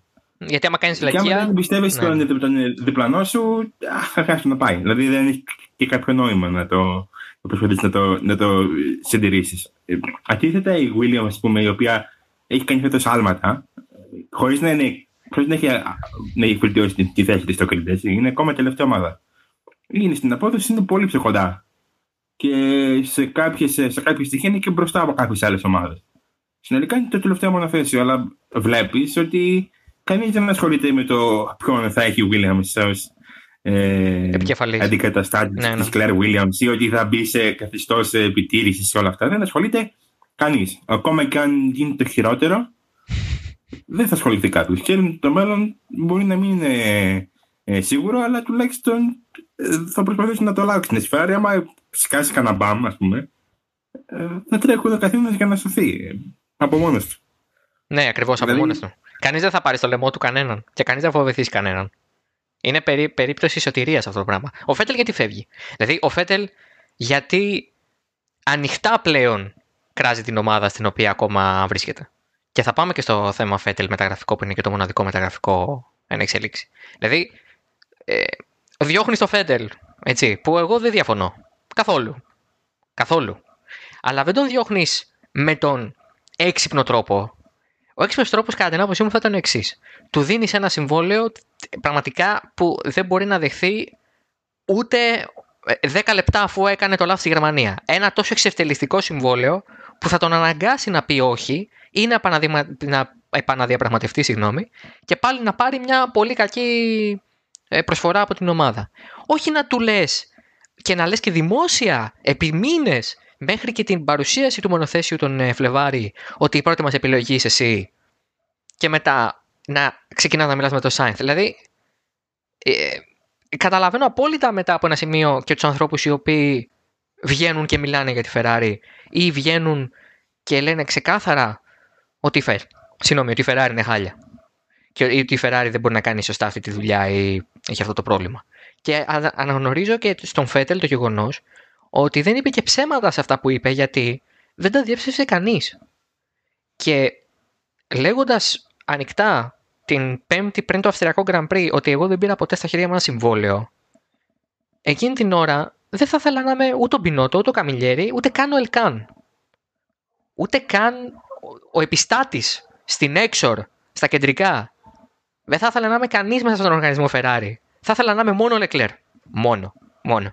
Από όλα τα μέλη της Ferrari, από τους 1500 ανθρώπους στο Μαρανέλο, ο μόνος άνθρωπος που θα, θα ήθελα να είμαι εκείνη την ώρα θα ήταν ο Λεκλέρ. Μόνο. Κανείς άλλος. Για ευνόητους λόγους. Ε... Έχει ωραία κοπέλα, όντως. Δεν είναι αυτό, αλλά OK. Okay.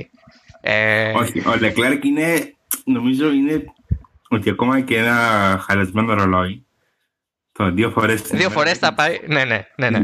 ναι δηλαδή ο Λεκλέκ είναι αυτό ακριβώς. Είναι ο, το ρολόι που έδειξε σωστά στη Ferrari που της έκατσε ο, το εθνικό λαχείο, ας πούμε. Και βασικά τη κι άλλο ένας. Ο οποίος... Της έρχεται κι άλλο ένα εκροσίας με αγάπη. Ναι, ο, ο, ο Σβάρτσμαν, απίστευτος οδηγός. Της έρχεται και αυτός. Δηλαδή, σκέψου ένα δίδυμο τώρα να έχει Ferrari στην Ακαδημία του Σουμάχερ και να τον στέλνει από Haas σε Alfa Romeo και μετά ξέρω εγώ στα GT και να τρέχει ο Λεκλέρ με τον Σβάρτσμαν. Δηλαδή, πες το αυτό στον εαυτό σου το 2006, ξέρω εγώ, ότι θα τρέχει ένας Μονεγάσιος και ένας Ρώσος για να έρχονται Πέμπτη η Ferrari. Να έρχονται Πέμπτη και να και να είναι ευχαριστημένοι οι προπονητές. Ναι, ναι, ναι, ναι. Να έχουν ε, πάρει ένα βάθρο. Δηλαδή, εγώ έλεγα τι ωραίο αγώνα. Στην Ουγγαρία φέτα ήρθε έβδομο και λέω τι ωραίο αγώνα που έδωσε. Έκανε σπουδαίο αγώνα. Έκανε εξαιρετικό αγώνα. αγώνα. Εξαιρετικό. Ε, και λες, ήρθε έβδομο. Μπράβο του, ρε φίλε. Τι, τι ωραίος αγώνας. Πώς έμεινε μπροστά, πώς πέρασε, πώς έβαλε σωστά ελαστικά, πώς ε, άλλαξε την ε, φόβηση της ομάδας. Ναι, ναι, ναι. Πώς ε, πώς έμεινε εκεί, πώς δεν απολύθηκε ποτέ, πώς. Ε, όλα αυτά. Ε, δηλαδή, ήρθε που πήρε βάθρο Λεκλέρεκ και δεν το καταλάβαμε εκείνη τη στιγμή. Μάλλον αυτό θα είναι το κορυφαίο αποτέλεσμα όλης της χρονιάς. Ναι, ναι. Ξεκάθαρα, ξεκάθαρα. Δεν υπάρχει. Ναι, θα είναι το highlight και ενδεχομένως το μοναδικό που θα τη σώσει από μια χειρότερη από την πέμπτη θέση. Δηλαδή που θα έχει αυτούς τους ε, 15 βαθμούς, ας πούμε, 18. Με τα γραφικά λοιπόν, το μόνο που έχουμε είναι ο Φέντελ και θα κλείσουμε έτσι. Ο Φέντελ, ο οποίος. Ε, ε, σίγουρο δεν το λες, αλλά κατά πάσα πιθανότητα του χρόνου θα βρίσκεται στην ομάδα που όλοι μισούν να αγαπάνε μάλλον. Όλοι αγαπάνε να μισούν μάλλον το πιο σωστά.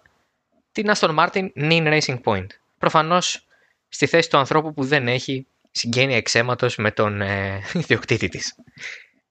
Ε, πολλά, έχουν, πολλά έχουν ακουστεί. Ναι, πες μου. Εγώ θέλω να σε ρωτήσω πρώτα για τον Μπέρεθ. Αλλά αν θες να πεις κάτι άλλο, πες το. Εγώ γι' αυτό θέλω να πω για τον Πέρε. Πες μου. Ε, Πώς οδηγεί που είναι στο κρύο τη, τη, τη, τη στιγμή; Θα έπρεπε να τα αποτελέσματα που έχει ο Πέρεθ με το. Εντάξει, το αυτοκίνητο που τουλάχιστον είναι το. Εγώ θα σου πω ότι δεν είναι το δεύτερο. Θα σου πω ότι είναι με πολύ μικρή διαφορά το τρίτο μονοθέσιο του, του, του grid. Μμμ. Έτσι. Και θα έχει πάρει το καλύτερο που θα έχει πάρει είναι μια έκτη θέση στην Αυστρία. Ε; Ναι. Όχι, δεν ήταν. Ναι, ναι. Γιατί έχει τερματίσει τρεις φορέ πίσω από μια McLaren και μια Ferrari. Ή μια Ferrari. Δηλαδή, θέλω να πω, ο Πέρεθ, ό,τι καλό έχει στο ταλέντο του, που είναι αρκετά καλός οδηγός. Στους τρεις αγώνες που του δόθηκε ευκαιρία να πει ότι «Ε, παιδιά, ποιος Φέτελ, είμαι, είμαι εγώ εδώ. Τα έχει καταστρέψει όλα. Έχει, μπορούσε, η Φορεστίν ήταν η Racing Point. Είναι άνετα τρίτη στην βαθμολογία και είναι πολύ πιο πίσω. Δεν θα έχει κάνει τι απαιτήσει από το Στρόλ. Ο Στρόλ είναι ένας οδηγός με ταβάνι το 7. Και που ίσω και πολύ. Ο Πέρεθ που είναι ένας οδηγός με ταβάνι το 9 δεν είχε ανέβει πάνω, πάνω, πάνω από το 6, ας πούμε, φέτος. Μμμ. Και Ακριβώς. με ένα μονοθέσιο το οποίο στις καλέ του είναι πύραυλος. Πύραυλος. Δηλαδή έχει, το- είναι σε τρεις σερίες από τον Κύριακα έχει την υψηλότερη τελική. Και δεν, δεν, δεν. Δηλαδή έχει κάνει δύο κακές κατατακτήριες και δύο κακούς αγώνες. Ε, και τον καλό του αγώνα τον κατέστρεψε μόνος του. Έπεσε πάνω στον Άλμπον και έμεινε από εκείνη να τερματίσει το βάθρο, έμεινε έκτος. Ο Πέρεθ έχει ένα και στον κόσμο και στην ομάδα μέσα έχει ένα δέσιμο όσον αφορά και τα χρόνια που έχουν φτάσει μαζί πια 8 σε διάρκεια συνεργασίας και γιατί πριν από δύο χρόνια στην ουσία η δικιά του προσπάθεια ήταν που ε, ενεργοποίησε την όλη διαδικασία διάσωσης της τότε Force India με, την, με το καθεστώς διαχείρισης την έβρεση επενδυτή, εκεί ήρθε ο Lawrence Stroll με το conglomerate και αγόρασε τις μετοχές με το ονομασία μέχρι το SPA κτλ. κτλ. Δηλαδή αναγνωρίζω αυτό που λένε ότι είναι ένα από τα πιο ιστορικά μέλη αυτής της ομάδας, όπως και αν τη λέγανε, από πάντα. Και δεν μπορεί να το, το πάρει κανείς αυτό. Αλλά από την άλλη, ε, όταν υπάρχει μια πρόβλεψη για μεγαλεία, όταν υπάρχει στα σκαριά η, ανα, η αναβάθμιση και η ανανέωση ολόκληρου του facility της ομάδας στο Silverstone, το οποίο απλά έχει πάρει μια παράταση τώρα λόγω κορονοϊού. Ε, θα κάνει, θα Ναι, ουσιαστικά δηλαδή- η Aston Martin θα έχει το όνομά της, θα στοχεύει πολύ στο ψηλά. πρωτάθλημα. Πολύ ψηλά. Ναι, ρε παιδί μου, ναι, αν έχει το πρωτάθλημα στη δεύτερη θέση. Αυτό. Δηλαδή η και η Red Bull ε, όταν ε, μεγάλωσε σταμάτησε να έχει τον Coulthard και τον Christian Klein. Πήρε τον Mark Webber και τον Sebastian Vettel. Πήρε έναν έμπειρο και έναν νέο από τις ακαδημίες της, το μοναδικό προϊόν που της έχει πετύχει μέχρι να έρθει ο Daniel Ricciardo. Της έχει πετύχει ενώντας για τα πρότυπά της. Ε, δηλαδή όλες οι ομάδες όταν κάνουν το step up, δηλαδή ε, σε καμία, σε κανένα γαλαξία το Schumacher Rosberg το 2010 είναι καλύτερο ή ίσο με το Hamilton Bottas του 2019 και του 20. Κάθε ομάδα η οποία στοχεύει σε μια αναβάθμιση και προετοιμάζει το έδαφος, προετοιμάζει και ένα καλύτερο line-up. Γιατί έχουμε πει πολλάκι ότι ένα καλό μονοθέσιο σε πάει μέχρι ένα σημείο, από εκεί και πέρα πρέπει να το πας και εσύ. Το ίδιο μονοθέσιο με τον Hamilton οδηγεί ο Bottas και ο Bottas δεν έχει καταφέρει να περάσει τον ε, Verstappen άμα δεν έχει τουλάχιστον 150 φορές καλύτερο μονοθέσιο ή καλύτερη έξοδο σε μία μοναδική στροφή μίας πίστας που έτσι κι αλλιώς τον βολεύει. Αυστρία, λέγοντας. Στην Ουγγαρία του πήρε ένα παραπάνω pit stop μπας και, και πάλι ούτε κατά διάνοια. Δηλαδή πρέπει να καταλάβουμε ότι οι ομάδες ψάχνουν ένα κράμα που κάνουν τους συμβιβασμούς τους, εννοείται. Δεν μπορεί η ε, Mercedes απλά γιατί μπορεί να πάρει το Hamilton και τον Αλόνσο. Πρέπει να σκεφτεί πολλά πράγματα. Δεν, έχουμε, δεν παίζουμε στο My Team του F1 2020 που ακόμα και εκεί παίζει ρόλο και αυτό γιατί έχει και ένα budget. Οπότε το Fettel Stroll ε, εκ πρώτης μοιάζει ε, άδικο προς τον ε, Πέρεθ αλλά μετά πρέπει να μπουν αυτά που είπε και ο Δημήτρης σε consideration. Πρέπει να έχουμε δηλαδή στο μυαλό μας και το τι είναι ο Πέρεθ και τι δυνατοτήτων είναι ο Πέρεθ πια. Ή τέλος πάντων από πάντα, αλλά τώρα πια φαίνεται ακόμη περισσότερο. Και απ' την άλλη, ότι αν είναι να πάρεις έναν τετράκι πρωταθλητή σε παραγωγική ηλικία και ξέρεις ότι μπορείς να τον φέρεις στην ομάδα και δεν είναι μια κίνηση απελπισίας απλά και μόνο για να δεις αν μπορείς να ταράξεις λίγο τα νερά, είσαι, ε, θα είσαι ποιητικό ε, ανεκδίγητος αν δεν το κάνεις ή έστω δεν το προσπαθείς μέχρι τέλους. Επειδή απλά ο Πέρεθ κτλ. κτλ. Η Φόρμουλα 1 ποτέ δεν υπήρξε φιλανθρωπικό ίδρυμα, ούτε φιλόπτωχο ταμείο. δηλαδή, πώς το πω, ποτέ δεν έδειξε συναισθήματα ιδιαίτερα. Η Ferrari πέταξε σαν την τρίχα από το ζυμάρι πέντε πρωταθλητές όλους και όλους, έτσι. Μην αρχίσω να μητράω. Ε, ε, και πόσους θα μπορούσαν να γίνουν; Πέντε και ένα, και ένα, και ένα τέταρτο. Πέντε και... έχει πετάξει. Ναι. Λίγο ή πολύ. Έχει πετάξει. Το Λάουντα, το Προστ, το Σουμάχερ, ε, τον ε, ε, Ράικονεν και το Φέτελ. Ο Αλόνσο ναι. έφυγε. Όχι, ο Αλόνσο έφυγε. Ο Αλόνσο έφυγε. Ο Αλόνσο έφυγε. Τον, τον Ράικονεν δύο φορές. Το Ράικονεν δύο φορές. Καλά, πες τη δεύτερη, πάει και έρχεται. OK, okay, καταλαβαίνω. Ε, προ, Προφανώς και θα έπρεπε να προωθήσει τον νέο και από ό,τι φάνηκε τελικά ήταν και σωστή επιλογή για τη Ferrari τουλάχιστον. Αλλά έχεις πετάξει σαν τρίχα από το ζυμάρι τόσους οδηγούς. Ε, και ξαφνικά πάθαμε τραλαλά με το αν ο Πέρεθ θα φύγει από τη Racing Point ή όχι. Δηλαδή, όλα τα υπόλοιπα ήταν κομπλέ για αυτή την ομάδα, αλλά το ότι διώχνει τον Πέρεθ δεν, δεν το συγχωρεί ο Will Buxton. Ο οποίος ξαφνικά έχει γίνει ε, μια απίστευτη μελούρα φέτος. Το έχεις παρατηρήσει και εσύ αυτό; Ότι έχει γίνει πάρα πολύ έτσι μελαγχολικός και πολύ ε, λυρικός. Ε, έχει, εντάξει, δεν είναι Ε, είναι λίγο... Κοίτα, όσο δουλεύει περισσότερο στη ΦΙΑ, στη, στη Liberty, στην, ε, στα, σε μια εταιρεία η οποία ε, προστατεύει τη Φόρμουλα 1, πες μου αλλιώς, ναι. είναι και λίγο πιο μελοδραματικός. Εμένα δεν με πειράζει πολύ αυτό. Ε, το ζήτημα είναι ότι η, η Aston Martin, ας πούμε, mm. έτσι. Mm.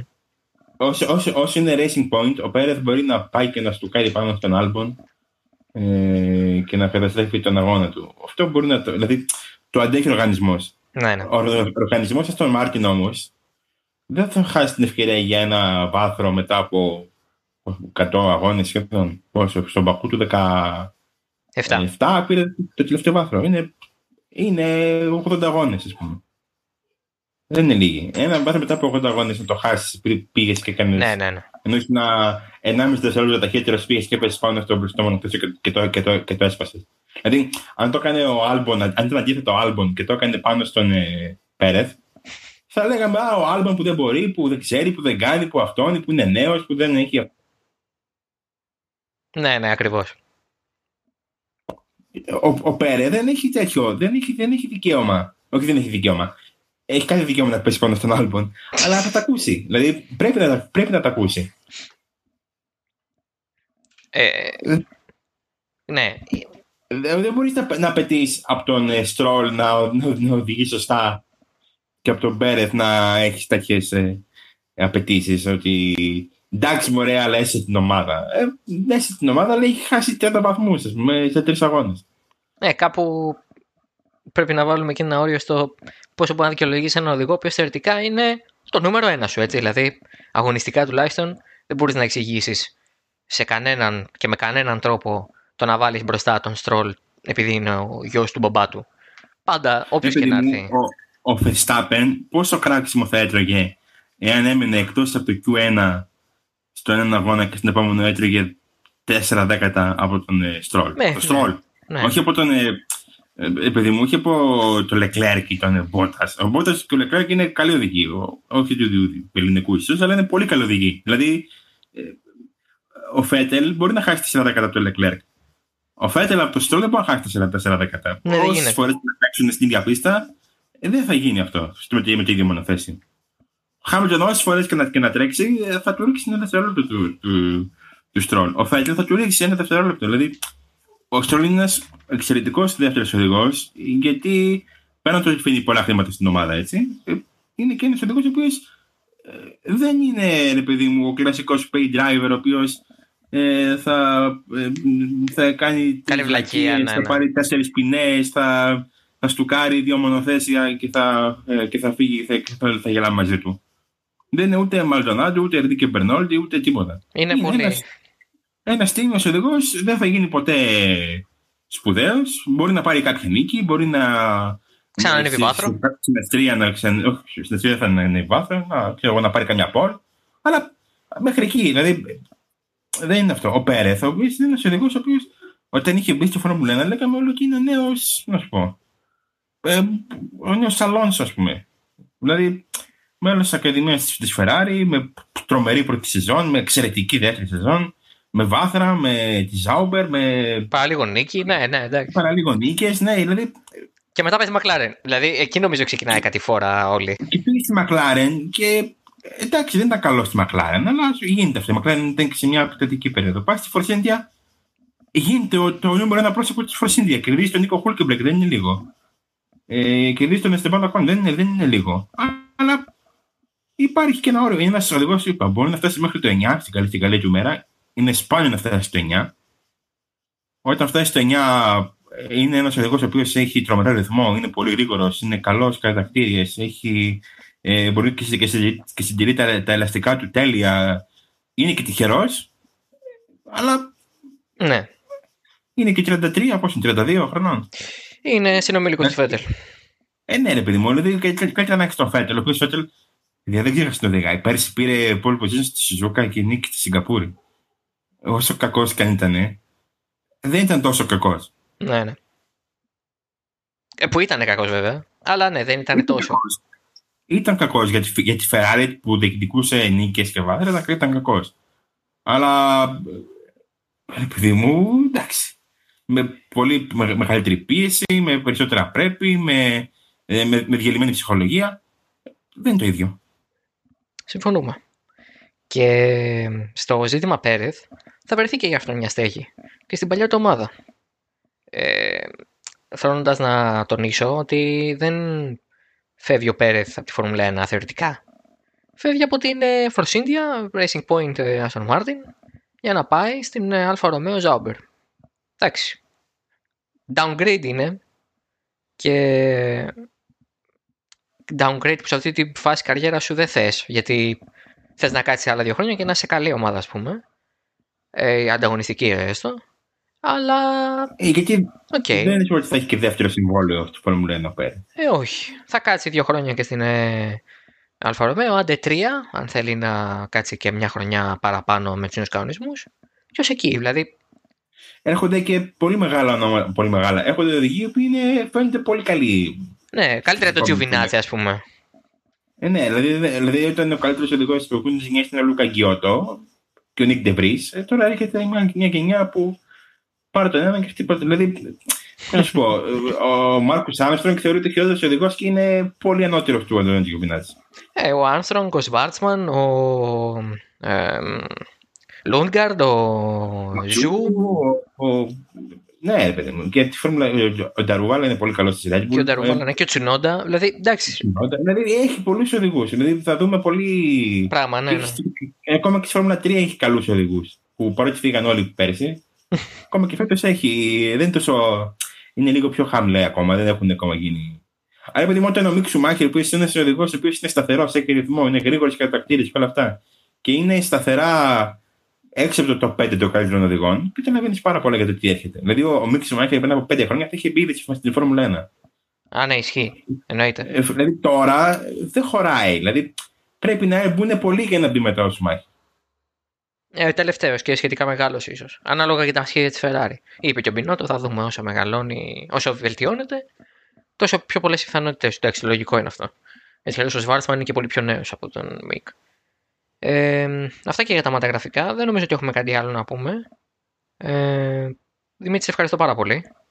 Εγώ ευχαριστώ. Ε, και oversteer νούμερο 4 it's over. Ε, νούμερο 5 μετά από Βρετανικό Grand Prix σε μια εβδομάδα, την επόμενη Τρίτη. Ε, σε ό,τι αφορά τα αγωνιστικά, Grand Prix Μεγάλης Βρετανίας, το ένα από τα δύο Grand Prix στο Silverstone. Αυτό ξεκινάει την Παρασκευή α, στις 31 ε, Ιουλίου μέχρι 2 Αυγούστου και 7 με 9 Αυγούστου το Grand Prix 70 επαιτίου της Φόρμουλα 1. Αυτό θα έχει πολύ πλάκα στους τίτλους. ε, πώς θα μπει αυτό το πράγμα. Και στο, και στο hashtag θα έχει πολύ. Το hashtag θα είναι Austrian GP λογικά. Ε, Ναι, και, ξε- και ξεκινάει και το DTM. Και ξεκινάει και Το- DTM. το- Στο SPA, μπράβο, με πρεμιέρα στο SPA. Πρώτη φορά με το 2005 επισκέφτεται αυτή η κατηγορία το SPA. Τότε ε, τρέχανε. Νομίζω πρόλαβε και ο Χάκινε να τρέχει στο SPA, στο DTM. Και έχουμε πολλά να δούμε. Και εννοείται MotoGP συνεχίζει σε δύο εβδομάδες. Ε, ξαναμπαίνουμε λίγο σε ρυθμούς. Και μέσα θα τα πούμε την επόμενη Τρίτη. Εδώ πάλι στο Half FM. Μέχρι τότε, γεια σας.